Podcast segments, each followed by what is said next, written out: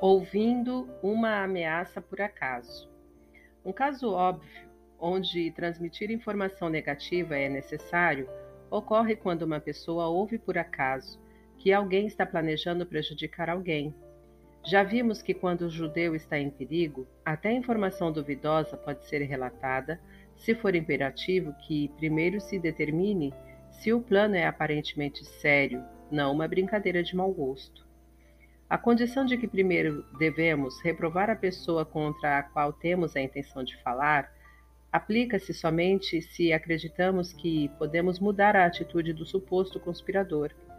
Caso contrário, adverti-lo somente o induziria a modificar o plano para ter certeza de não ser descoberto.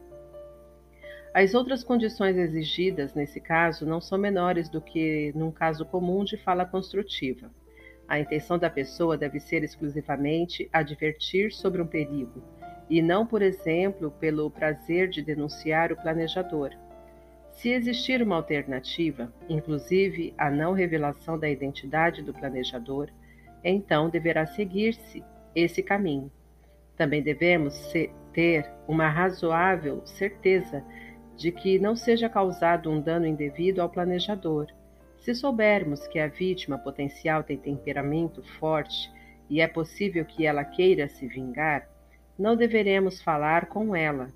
Meios alternativos deverão ser tentados para proteger a vítima sem colocar o planejador em perigo.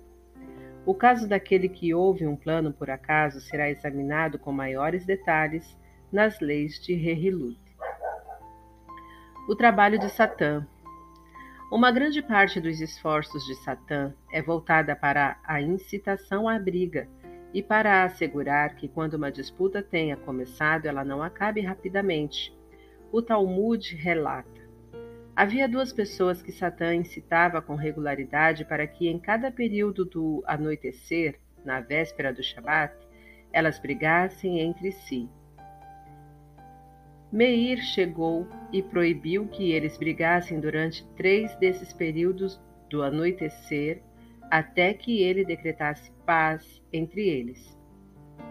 Subsequentemente, ele, ele ouviu Satã dizer: Cuidado, que Meir removeu aquele, ou seja, Satã, de sua casa, ou seja, do lugar onde antes ele era bem-vindo.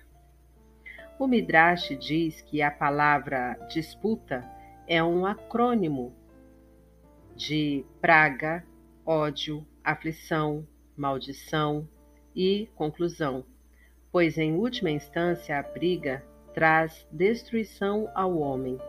Quanto maior o prestígio da pessoa que briga, maior o seu pecado. Por isso a Torá ressalta o fato de que os que se uniram a Cora em sua rebelião eram líderes da Assembleia, os que foram citados para a reunião, homens renomados. Números 16, 2.